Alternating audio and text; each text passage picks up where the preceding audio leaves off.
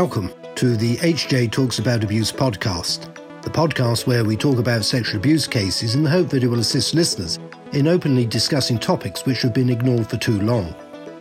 This podcast is brought to you by the abuse team at Hugh James. We are lawyers, so we tend to speak about the legal aspects of abuse cases, but we aren't too shy to speak up about the broader issues faced by survivors of sexual abuse too.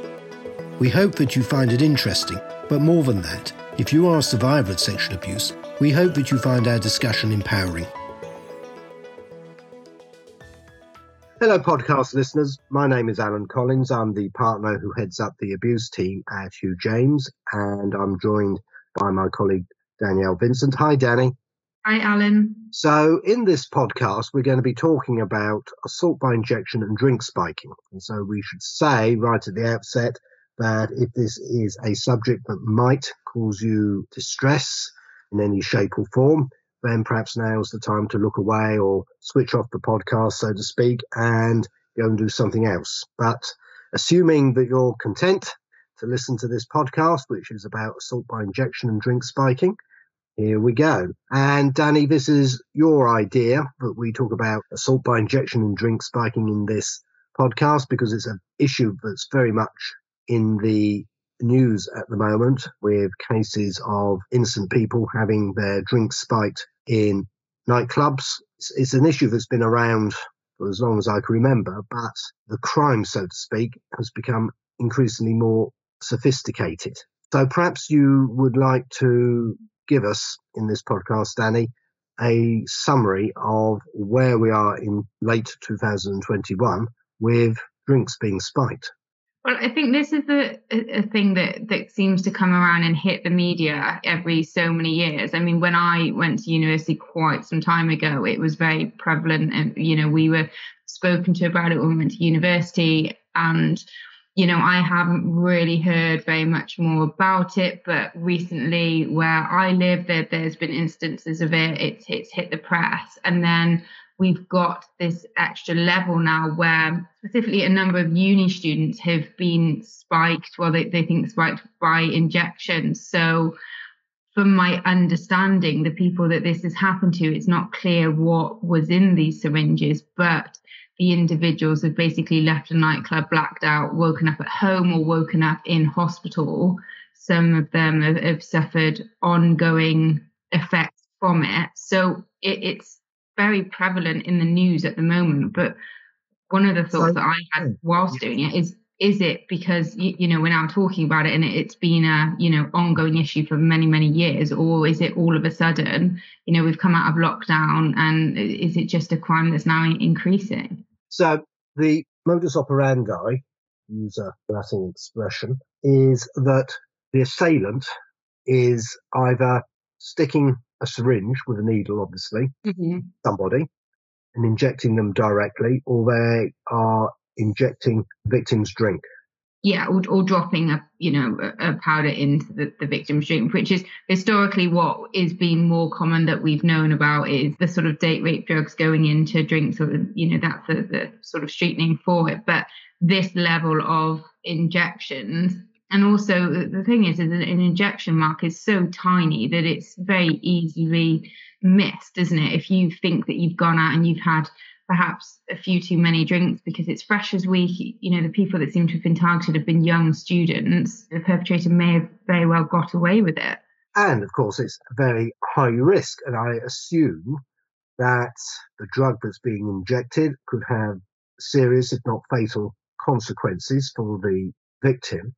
But putting that to one side for the moment, what is the objective on the part of the assailant? Is the objective trying to befuddle the victim in, in order to sexually assault them? Or, or, you know, do we have any insight into what happens after the person has been injected? Well, at this point, the people that have come forward and, and, you know into the press and it's happened to them specifically two female individuals that i read about one woke up at home um, and another woke up in hospital, both found by housemates or friends that they were out with. So it's that typical, I wouldn't say lucky situation, but they had individuals around them that, that could clearly make them safe. Now, the other point to make is that one, we don't know how many people this has happened to, but it's also targeted at male and female. So it may not necessarily be sexual assault, which has been played out in the media. It could be to to rob a male. So so it was both male and female that, that the statistics are saying that this is happening to.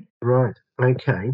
And of course, it's a serious criminal offence to administer illegally a drug. It's described as administering a poison, which can carry a very, very hefty prison sentence. Well, the other thing that, that I was reading about today, and it's something that, you know, we would all be worried about, is if you were injected with something, not just only the, the poison that's been put into your system, and we've got to think about each individual may have hidden, you know, medical conditions that could have an adverse reaction on that or lifetime reaction on that, is that if the needle has been infected with something like HIV, now the person that this has happened to has got a long, at least six week wait for the HIV test to come back negative. So this is, you know, an incredibly awful, stressful time for that individual while they're waiting to find out what the long term effects are going to be of this incident. Yes, and of course, not only could there be criminal liability, there could be civil liability too for the perpetrator or, or, anyone responsible for the perpetrator, given the circumstances. So the consequences for the perpetrator could be extremely severe. But of course, putting them to one side for the victim, the consequences could be absolutely profound.